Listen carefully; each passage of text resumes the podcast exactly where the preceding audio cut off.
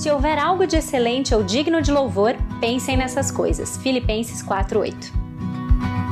Bem-vindos ao podcast do Filipenses 4:8. Eu sou a Naná e o meu objetivo é compartilhar sobre a palavra de Deus, que é excelente e digna de louvor, para que ela ocupe o seu e o meu pensamento e molde as nossas ações e o nosso dia a dia.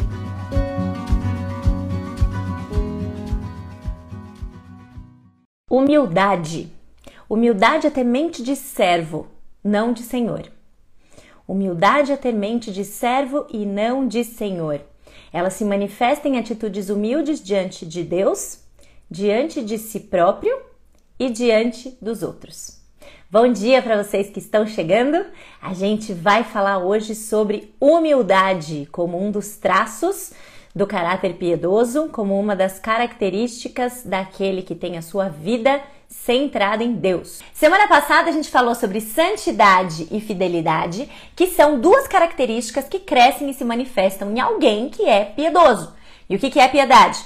Piedade é aquela devoção em ação, a pessoa que é centrada em Deus, que ama Deus, teme a Deus, deseja Deus e por isso não tem como. E aí, se você estava na comunicação entre mães e filhos, eu espero que isso cada vez mais vai ficando claro na sua cabeça.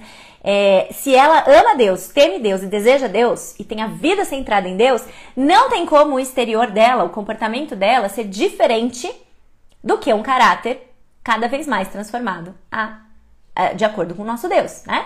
Então, é, Alguém que se exercita na piedade, que vive uma devoção em ação, tem uma vida exterior, tem comportamentos exteriores que resultam em ação de santidade, que foi o que a gente já viu, e a santidade é definida pelo Bridges como alguém sem pecado. Então, realmente, esse é o padrão. Muitas vezes, a gente viu como muitas vezes a gente acaba nivelando baixo, né? A gente fala assim, ah, se eu pecar o mínimo possível já tá bom, porque nessa vida é só perrengue, vou te falar. E o padrão, na verdade, ele é santidade. E a santidade é uma vida sem pecado. A gente tem que lutar e batalhar ao máximo nesse sentido, na dependência do Espírito Santo, mas também não ficar aí afogado diante do fato inevitável que a nossa natureza pecaminosa ainda dispõe de que nós vamos pecar. Mas isso não nos deve impedir de buscar a santidade a todo custo, certo? E não só a santidade, mas também a fidelidade. A marca de uma pessoa fiel é que ela é completamente confiável, você pode contar com ela. Se ela disse que ela vai fazer, ela vai fazer. Ela é totalmente honesta na sua comunicação. Isso não significa que ela é grossa, mas sim que ela fala e usa a verdade em amor. E ela é uma pessoa leal, certo? Então, santidade, fidelidade foi o que a gente viu na semana passada e hoje a gente vai ver sobre humildade. E assim, eu confesso que eu até pensei se eu colocaria a humildade como um dos nossos episódios nessa série ou não. Porque assim, falar sobre humildade, a gente poderia ficar o resto da temporada falando sobre isso, da temporada. O resto dessa série falando sobre isso. A gente poderia falar sobre humildade por uma série inteira de devocionais e talvez isso até venha a ser algo interessante de ser feito. Mas nesse episódio aqui, nesses poucos minutos, 30, 35 minutinhos aí que a gente vai ter junto, eu quero ficar especificamente só no que o Jerry Bridges nos apresenta no livro Exercita-te na piedade. Então tem muito material, eu já vou até mostrar alguns outros para vocês, mas eu vou me basear naquilo que ele coloca aqui. Eu achei interessante, uma abordagem um pouco diferente daquelas que eu já tinha lido em outros livros. Então achei interessante falar sobre humildade a partir dessa perspectiva, para que a gente tenha mais um conteúdo, mas sempre com a certeza de que conteúdo sobre humildade nunca é demais. Então eu não espero que você saia desse episódio hoje falando assim, não, beleza, dominei Dominei o assunto humildade, bora praticar. Tem muito mais a ser dito. Tá? Já, já podemos mudar muitas coisas em nossa conduta a partir de hoje, mas tem muito mais para ser dito. Tanto é que eu trouxe aqui três recursos adicionais para quem tem o desejo de crescer ou saber mais sobre isso. Primeiro deles, gente, se você é velho de guerra aqui, ó, isso aqui você já conhece, tô tentando desviar do reflexo.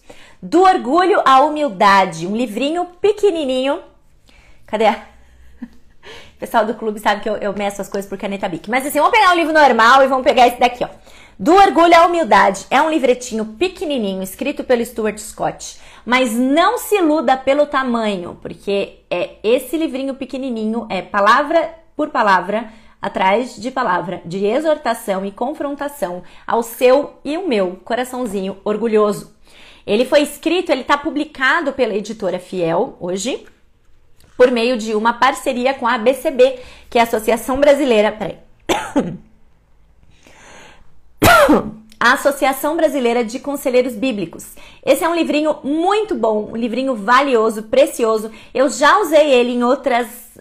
Tô na dúvida se foram uma ou duas oportunidades que a gente já falou sobre orgulho. Na série Embaixo do Tapete tem um episódio só sobre orgulho, em que não só eu usei o Pecados Intocáveis, mas esse livrinho também. E esse aqui é um material bastante bom, tá? Então fica aí a minha indicação do Orgulho à Humildade, Stuart Scott. O outro livro é esse daqui.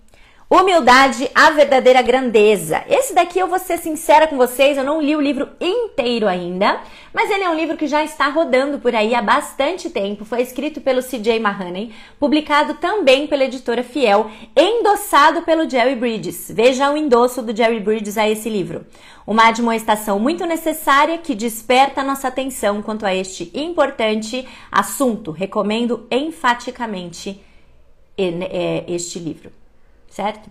Veja só, o Mark Dever, que é o grande fundador aí, da, né, um dos, dos responsáveis pela, pela, no, pelo movimento Nove Marcas da Igreja Saudável, ele também endossa e diz o seguinte: C.J. Mahoney não é humilde. Pelo menos é isso que ele dirá a você.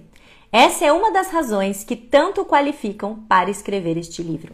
Um livro bacana, Humildade, Verdadeira Grandeza, editora fiel, C.J. Mahoney. E o último é um livro ainda não traduzido para o português, que é esse livro aqui, Humility, The Forgotten Virtue. Humildade, a Virtude Esquecida. Escrito pelo Wayne Mack em parceria com o seu não lembro agora se é filho ou irmão, Joshua Mack, porque eu já li faz bastante tempo e esse livro aqui é um dos daqueles livros assim que Sabe aquele meme que você vai grifar só as partes mais importantes? Aí quando você vê, você só não grifou a palavra sumário, o resto do livro tá todo grifado. É mais ou menos o caso desse daqui, tá bom? Esse aqui é um livrinho mais antigo. Eu comprei solteira ainda em 2007, quando visitei o Sasha nos Estados Unidos, na super livraria que a igreja dele lá dispunha. É, ou a cidade, já nem lembro. Mas enfim, comprei a tudo isso de tempo, então não sei se ele ainda está disponível para você que deseja este livro em inglês, mas ele é um livrinho muito bom, como tudo que o Wayne Mack escreve é. Então, se você quiser saber mais sobre esse assunto de humildade, tá aí algumas dicas. Agora vamos para o nosso aqui e deixa eu lembrar vocês que agora ou avisar não, avis, é, lembrar não, avisar vocês que o livro está disponível, tá bom? Acabando essa live eu vou colocar o link nos stories para vocês. Eu recebi ontem a confirmação da Aguimar, da editora Monergismo, que os livros estão prontos, disponíveis para venda na editora Monergismo, na Amazon e em breve em outras livrarias também. Então, a minha recomendação em relação a este livro aqui, ela é enfática, tá bom? Esse livro é muito bom. Exercita-te na piedade. Falar de humildade, gente, é interessante nesse contexto em que a gente está discutindo piedade e a necessidade da gente espelhar os atributos do caráter de Deus. Por quê? Porque humildade, olha que interessante, eu nunca tinha pensado nisso, foi a visão do Bridges que me despertou para esse fato. A humildade, ela não é um dos atributos de Deus. Se você parar para pensar, falando, não, Deus é humilde. Não te dá assim um. Hã? Repete. repete. Aí, porque senão a gente até poderia, ah, então é isso, é incomunicável, ele não deseja que eu espelhe esse atributo. Não! Se a gente olhar para a pessoa de Deus, do nosso Senhor, Deus Pai, ele não é humilde. A humildade, ela é um traço de caráter que é característico não do Criador, mas da criatura. Então, quando a gente entra numa conversa em que a gente deve se tornar cada vez mais semelhante a Deus, né? A espelhar, porque nós somos seus representantes aqui na Terra, a humildade ela fica meio ali, tipo, tá, mas Deus não é humilde, certo? Porque a humildade é um traço da criatura e não do Criador. Mas talvez seja uma virtude que a gente deve ter que reflete reverência diante de todos os atributos que Deus tem e que não nos cabe, não conseguimos espelhar. Porque a gente olha para a majestade de Deus, a gente entende o tamanho da sua glória e majestade e a nossa postura é inevitavelmente ir para o nosso lugar, certo? Mas não é assim, é, Deus é humilde, então eu devo ser também, certo? Deus não é humilde. Jesus sim, Jesus, sim, ele se apresenta como manso e humilde de coração, mas a humildade de Jesus, a humildade manifesta no Deus Filho, ela estava atrelada à sua experiência humana, não à sua experiência como Deus. E Filipenses 2,8 também vai nos mostrar ah, que, que, sim, que a humildade estava presente no nosso Pai, que, no, nosso, no nosso Salvador. Não, confusão. Filipenses 2,8 diz o seguinte. Vou começar do 5 para variar. Seja a atitude de vocês a mesma de Cristo Jesus, que, embora sendo Deus, não considerou que o ser igual a Deus era algo que devia pegar-se, mas esvaziou-se a si mesmo, vindo a ser servo, tornando-se semelhante aos homens. Agora, olha o versículo 8, como está escrito. E sendo encontrado em forma humana, humilhou-se a si mesmo e foi obediente até a morte morte de cruz. Sendo encontrado em forma humana, Deus Filho se humilha certo? Então, Deus recomenda a humildade em diversos trechos da Bíblia, do Antigo e do Novo Testamento, se alegra quando o povo manifesta a humildade e Jesus exemplificou a humildade ao máximo quando ele morreu por nós, certo? Mas ele foi humilde em toda a sua experiência humana. Lembram-se de Jesus 100% Deus, 100% homem. Na sua experiência humana, ele foi humilde, mostrando esse um traço de caráter que nós devemos espelhar do nosso Salvador Jesus Cristo. Tá bom?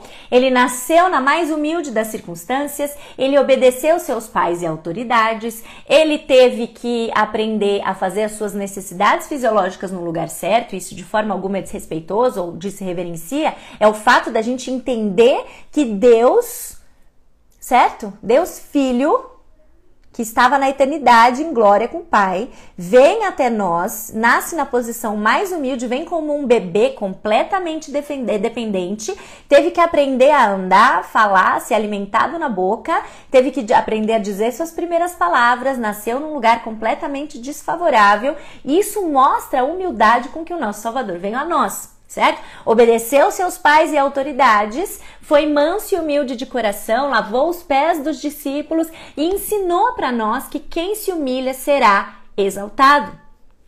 Então, ainda que a gente não possa dizer que a humildade é um atributo de Deus comunicável, nós não podemos duvidar de que essa é uma virtude que nos torna e muito semelhante a Cristo.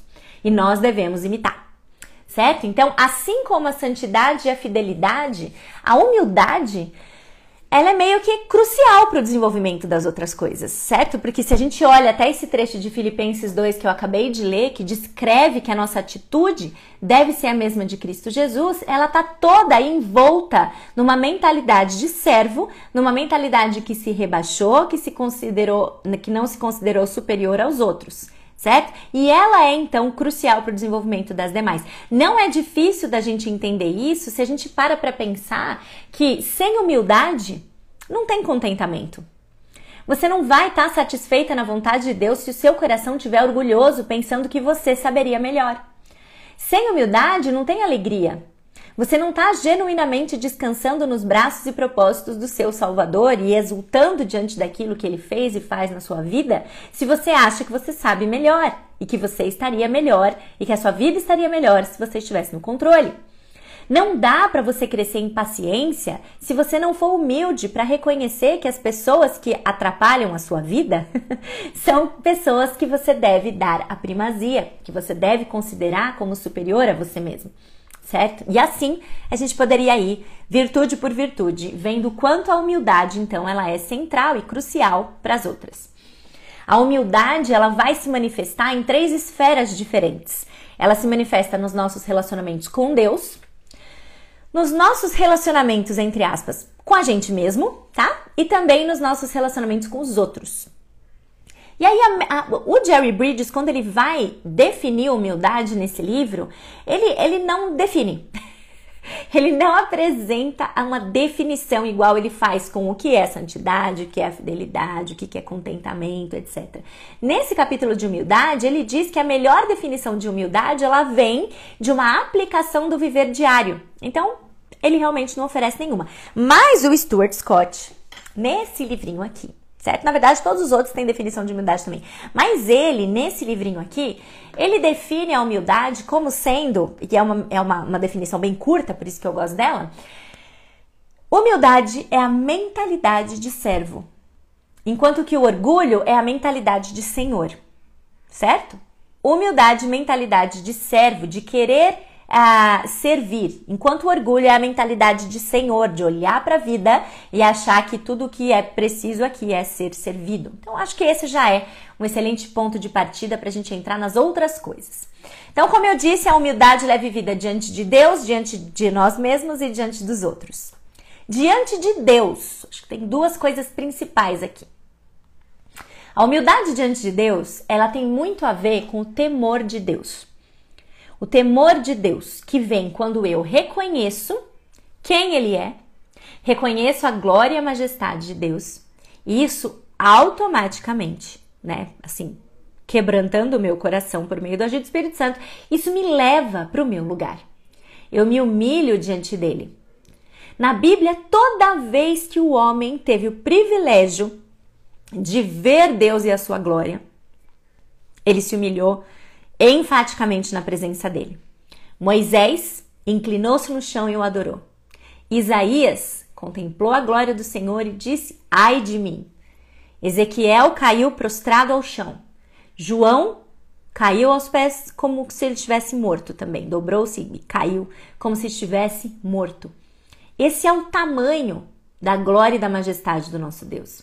Então, entender quem Ele é vai nos tornar humildes diante dele. Não só diante dele, mas também diante dos outros, certo? A gente não pode começar a experimentar humildade em nenhum outro relacionamento enquanto a gente não tiver uma intensa e profunda humildade na nossa atitude para com Deus. Então, se nós não o tememos, e isso está ali no tripézinho da essência da devoção, né? Se nós não o tememos e não, não nos humilhamos diante dele, dificilmente nós vamos também nos humilhar diante dos outros, certo? E a pessoa humilde diante de Deus, ela também é humilde diante da sua palavra. E é interessante a gente pensar nesse conceito de submissão à palavra como um traço de humildade, mas é isso mesmo.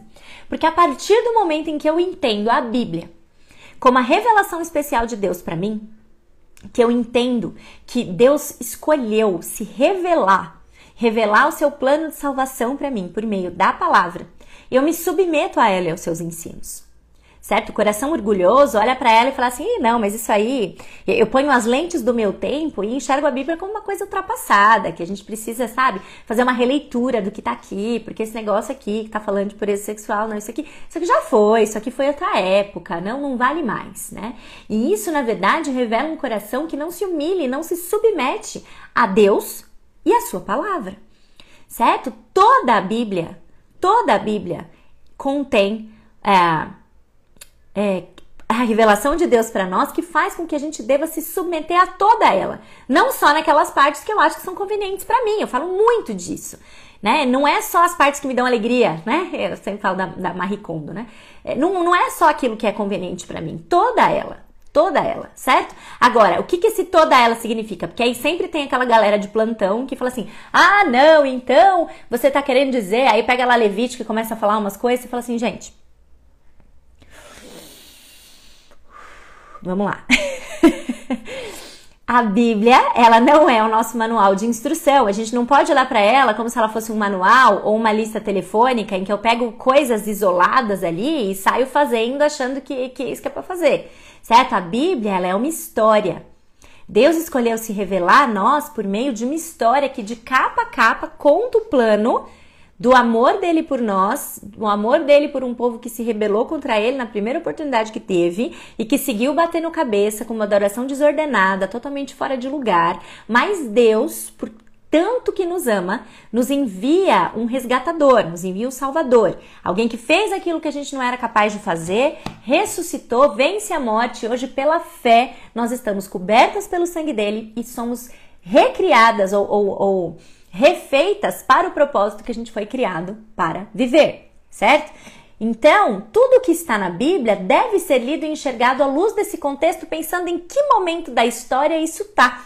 E é justamente a falta de compreensão sobre isso que faz com que tantas pessoas, quando querem falar que a Bíblia precisa ser revista ou atualizada, tá, tá, tá, vem com os trechos completamente fora de um contexto mais amplo, trazendo questões que então, ah, mas então o que, que você me diz disso, disso, disso, né? Então a gente precisa cuidar disso, tá? E cuidar também do fato de que a Bíblia ela foi dada para nós não só para nos tornar mais espertas ou mais inteligentes, mas para transformar e guiar nossa conduta.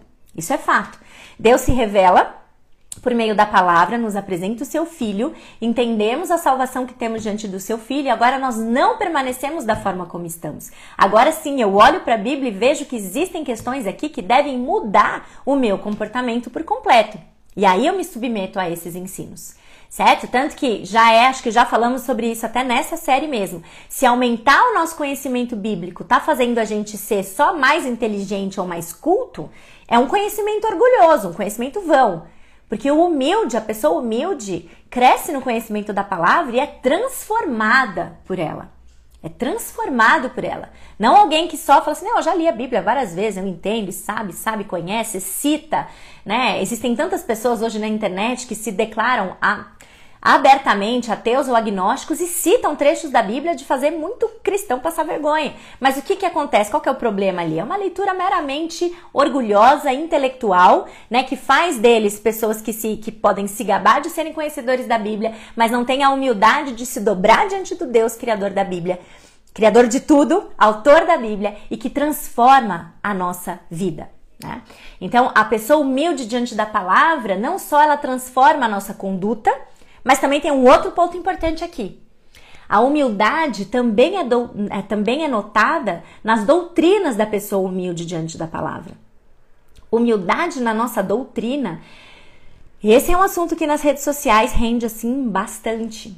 Porque as pessoas têm hoje usado das redes sociais e do fato de que elas estão aqui falando, estão vendo um númerozinho ali em cima, mas no fundo não estão vendo ninguém. Então muitas vezes ela fala, ah, eu posso falar o que eu quiser ali, e a pessoa que está do outro lado, ela sequer vai, vai ah, saber quem eu sou, né? Não só isso, como às vezes os comentários que as pessoas fazem, comentários extremamente duros, extremamente cruéis, incisivos e, e, e pecaminosos mesmo, mas que as pessoas falam, ah, Rede social vale tudo, porque aqui nós estamos interagindo no mundo digital, a pessoa nem sabe quem eu sou.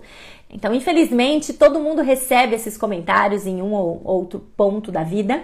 Né?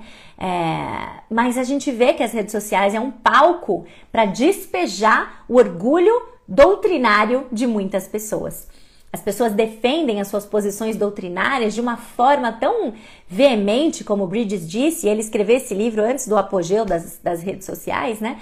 Ah, mas elas fazem isso de uma forma tão veemente que elas deixam de ser humildes e se colocam como donas da verdade. São pessoas inflexíveis, cabeça dura e, e, e, orgulhosas na sua comunicação. E qualquer pessoa que interpretar diferente vai estar tá totalmente errado e eu não quero saber e fim de papo porque a verdade está comigo. Agora, veja, uma coisa é a gente ter convicção de que aquilo que a gente crê é correto. Uma coisa é, não, não, isso não, a gente não está aqui defendendo que então você fala, ah, pode ser, pode ser, e seja levado por tudo. Uma coisa é a gente ter convicção de que aquilo que a gente crê é correto. A salvação, ela é só por meio da fé. Não há nada que você faça, não há nada que você possa colocar aí do seu temperinho de obras que vá contribuir para. Não! Ela é só pela fé. Nós defendemos isso enfaticamente certo? Porque esse é o entendimento que nós temos segundo as Escrituras. Agora, outra coisa muito diferente é eu crer que todas as minhas opiniões sempre são corretas em relação à forma como eu leio e entendo a Bíblia. Certo? Então, assim, quem nunca mudou de ponto de vista, pensando nas questões ah, é, secundárias, vou colocar bem entre aspas o termo, né? Quem nunca quem nunca teve entendimento de um versículo e de repente ouviu uma coisa e falou: Puxa, nunca tinha pensado por isso, nunca tinha pensado nisso por esse ponto de vista. Se a gente nunca mudou de opinião, nunca, nunca, nunca mudou de opinião, é, é importante dar uma repensada aí, tá? Porque realmente não é pra gente ser levado por tudo, mas a gente deve sustentar nossas crenças num espírito de verdadeira humildade. Ah, hoje mesmo, só para dar um, um exemplo bastante rápido, né? Eu tinha uma, uma ideia, uma percepção acerca da questão da tatuagem, por exemplo, né? Eu tô, tá, a coisa tá, tá, tá fresca na cabeça por causa do, da pergunta que teve na caixinha. Ah, e que hoje a minha opinião é diferente. À luz de pessoas que eu ouvi, que me explicaram textos e termos que eu costumava embasar para ter a opinião que tinha, e diante desses textos e diante dessas considerações eu pensei, puxa, é mesmo. E hoje penso diferente a respeito disso. Tá? Então é um, um, um exemplo uh, de coisas que não, que muitas vezes a gente defende como assim, como se aquilo fosse assim, e na verdade a opinião do outro, a expressão do outro, é, muitas vezes nos coloca para pensar e refletir e muda a nossa opinião. Certo? Isso é a gente estar também humilde diante da palavra, diante do fato de que pode ser que existam sim questões que nós precisemos repensar, certo? Então, humildade diante de Deus é eu temê-lo, reconhecê-lo na sua grandeza e eu me submeter à sua palavra, no sentido da conduta e no sentido da doutrina, da defesa humilde da doutrina que eu defendo. A humildade diante de si mesmo, ela vem na sequência. Porque quando o crente é realmente humilde diante de Deus e da sua palavra, ele também vai se manter humilde na percepção de si, em que sentido? Em relação aos seus dons, em relação às suas capacidades, em relação às suas realizações. A pessoa humilde, ela reconhece que toda boa dádiva vem de Deus, é tudo dele. Então a gente não tem que se orgulhar, se gabar, se vangloriar de nada que a gente faz aqui. Inclusive, é o primeiro ponto, a salvação. Certo? Nós cremos que a salvação ela é totalmente pela graça, não pelas obras. Não tem nada, nada, nada que a gente possa fazer que nos torne mais aceitáveis a Deus. E às vezes, lá no fundo, a gente, a gente até acredita na graça, mas de alguma forma, principalmente se você é velha de igreja e cresceu na igreja, cresceu em lar cristão, muitas vezes a gente acredita na graça, mas a gente acha que a gente também deu uma cooperada, entendeu? Porque assim, foi fácil salvar a gente. Não, foi muito fácil me salvar, porque assim, nasci no lar cristão, nunca fui da bagunça, Nunca colei na prova, nunca ninguém assinou lista para mim. É, namorei pouquíssimo, certo? Você começa a criar umas coisas, uns estereótipos, assim. É, não, não, não ia na balada, não entrei no mundão das drogas, nem nada. Então, assim, sabe esses clichês? Muitas vezes é, são clichês de orgulho puro. Orgulho puro. Não tem nada a ver com você. Não tem nada a ver com você. Você não cooperou em nada para que a graça salvadora de Jesus te alcançasse. Entendeu? Entendeu, alecrim? e tem muito alecrim nascido em lar cristão na igreja. Que acha assim, falei, puxa, e, e, outra forma que a gente vê isso muitas vezes é quando a gente ouve aqueles testemunhos impactantes, né? De pessoas que talvez tenham, nossa, cumprido, dado bingo em tudo isso aí que a gente falou, por exemplo. E aí a gente olha e fala assim, puxa, mas Deus agiu na vida dele. E na minha, a minha praticamente não precisou, entendeu? Que eu já, já estava aí o tempo todo. Gente, isso é orgulho. Um orgulho absurdo de você achar que a graça que o outro precisava não era a mesma que você desesperadamente precisava também. Então entenda isso. Se você ainda tem resquícios de alecrim lá cristão na sua cabeça, não existe nada que você tenha feito que tenha contribuído para que a graça de Jesus te alcançasse ou te salvasse. Bom, todos nós somos pecadores miseráveis, desesperadamente necessitados da graça de Deus. E isso nos humilha. Isso nos humilha em relação principalmente ao tamanho da salvação que a gente recebeu. Lembra de Paulo lá em 1 Timóteo 1,15? Ele diz: Cristo Jesus veio ao mundo para salvar os pecadores, dos quais eu sou o pior. Paulo nunca se comparou de forma favorável em relação aos incrédulos que, que andavam com ele. Ele não falou, olha, Cristo Jesus veio ao mundo para salvar os pecadores e vocês devem ter dado uma trabalheira. Para mim foi mais tranquilo, porque eu né, sempre estava ali zeloso e tal. Não, não, não existe isso. Não existe isso. Quebra o orgulhinho, o orgulhinho lar cristão aí precisa, precisa ser quebrado, tá bom? Ah, ele tinha, Paulo, e, e, Paulo nem era do lar cristão, né? Tô trazendo para nós aqui, mas Paulo ele tinha total consciência de que a graça de Deus era suficiente para alcançar até mesmo ele. Até mesmo ele. Além da salvação, então, né, que é o ponto de partida em relação a como a gente se torna humilde, a gente também se mantém humilde, como eu já disse, em relação às nossas habilidades e às nossas realizações. Tudo que a gente tem é presente de Deus para ser usado para a glória dele. O melhor trecho para a gente tirar de vez qualquer orgulhozinho assim do eu fiz, eu mereço, eu sou mais eu, não posso mais viver sem mim, é 1, 1 Coríntios 4, 7. Quem torna você diferente de qualquer outra pessoa? Sabe? Se Paulo já conhecesse a expressão, ele ia colocar uma vírgula alecrim dourado. Quem torna você diferente de qualquer outra pessoa? O que você tem que você não tenha recebido? E se você recebeu, por que você se orgulha como se assim não fosse? Tudo que você tem é um presente de Deus. É Deus que te deu para você usar para a glória dele. A gente não pode desperdiçar isso achando que nós temos qualquer mérito nisso.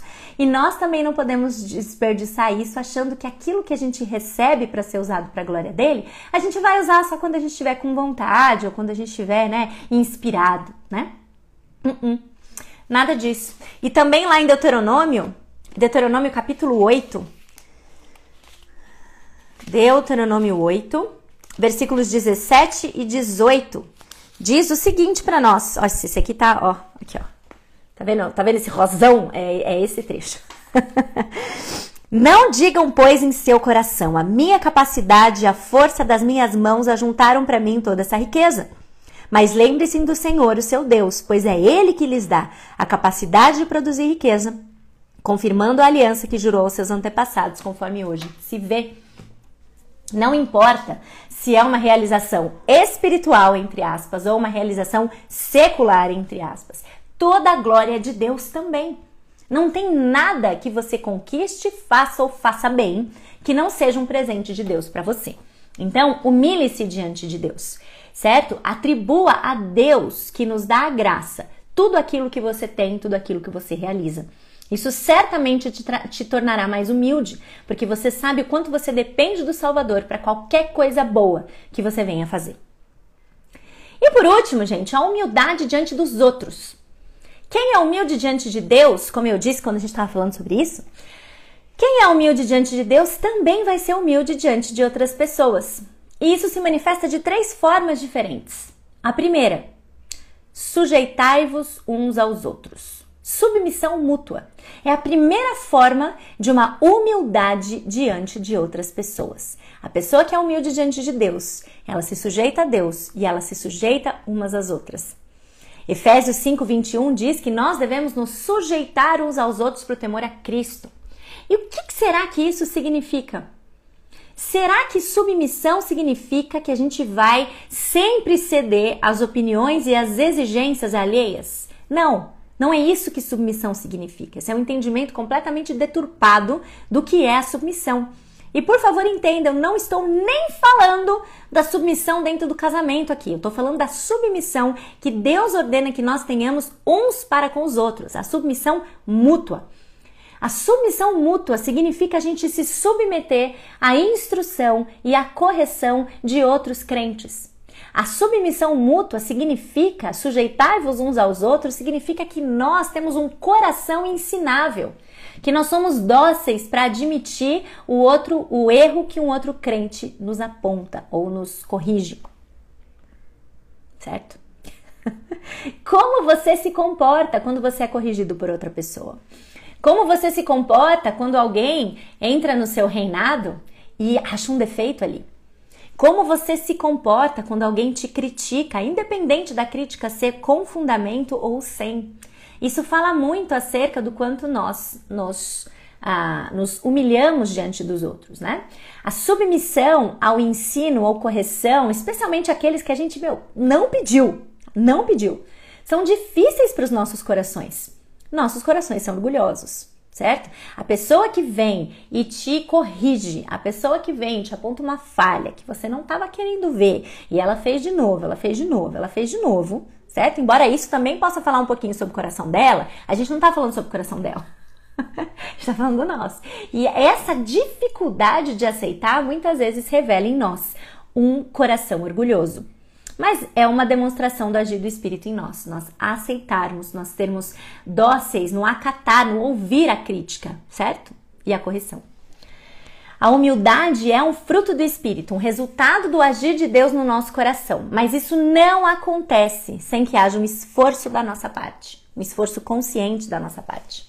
O Espírito, então, como a gente já tem visto ao longo de todas essas semanas, ele não nos torna humildes. Uh -uh.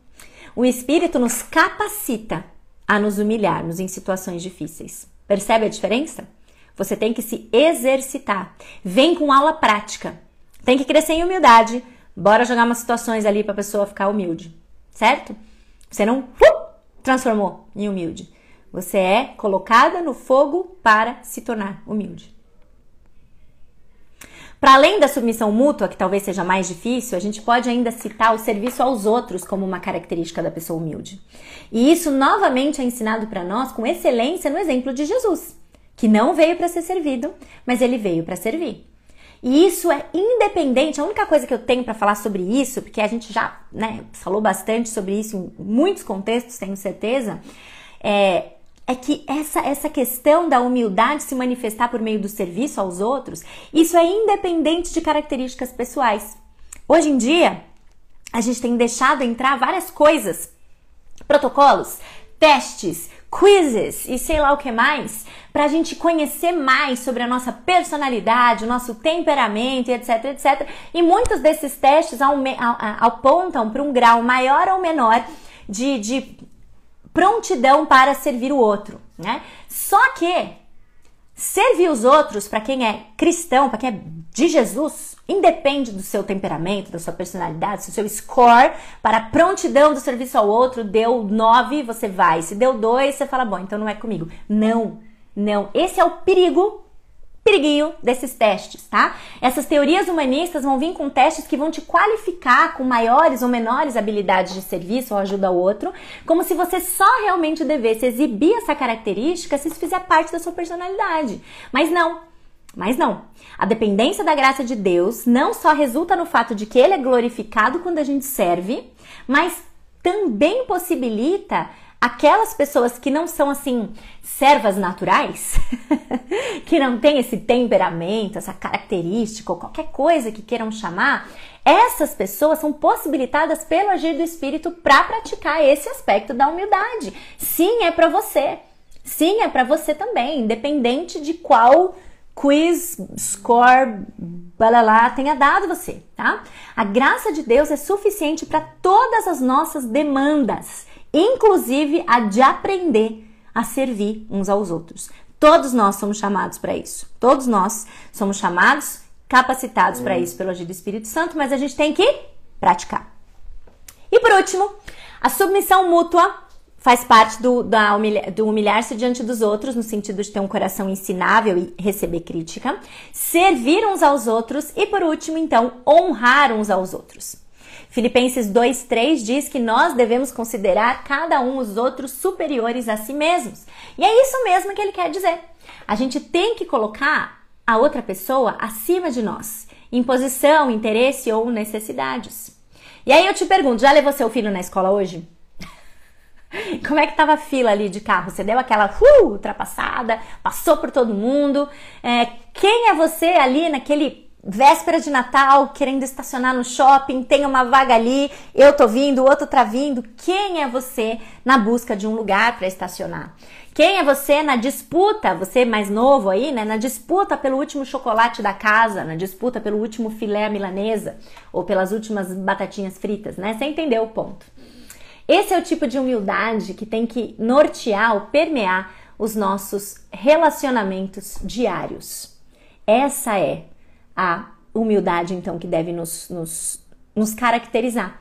A gente tem que aprender a se sujeitar uns aos outros, a gente tem que aprender a servir uns aos outros, todos nós, todos nós. E nós temos que aprender a honrar ou preferir os outros a nós mesmos. E lembrar, então, como eu já disse, né? Acho que isso é uma coisa que, que é legal a gente lembrar semana após semana, da questão do exercício. Exercício. O Espírito não nos transforma em humildes, mas ele nos capacita a nos humilhar. O exercício. Exatamente, olha a Dani aí. Quem é você quando para na vaga de deficiente por um minuto? Exatamente. O Espírito não nos transforma em humildes, mas nos capacita a nos humilhar.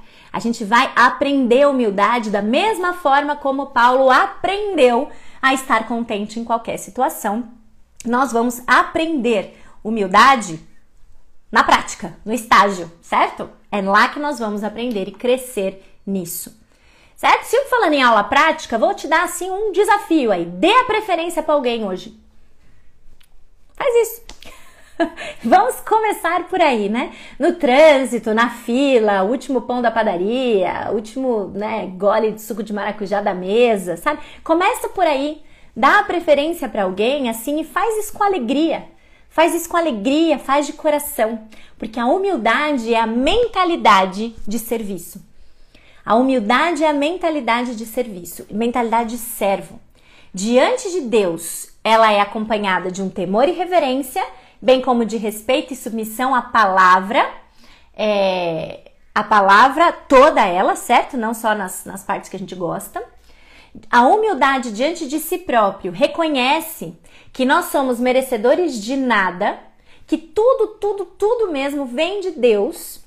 Por isso, essa é uma pessoa grata, porque ela sabe que tudo que ela recebe é um veículo e ela serve em toda circunstância. Um veículo não, um presente. Eu li o veículo aqui e falei besteira. É, ela serve em toda circunstância porque ela reconhece que tudo que ela tem é um presente, certo? Então ela, em atitude humilde, ela segue.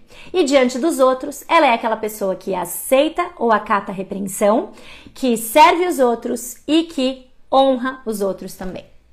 Beleza, gente? Que Deus nos abençoe então. Gratidão e alegria é o nosso tema da semana que vem. Eu espero vocês. Um beijo e até a próxima. Boa semana para vocês, dando preferência aos outros, servindo e etc. Beijos.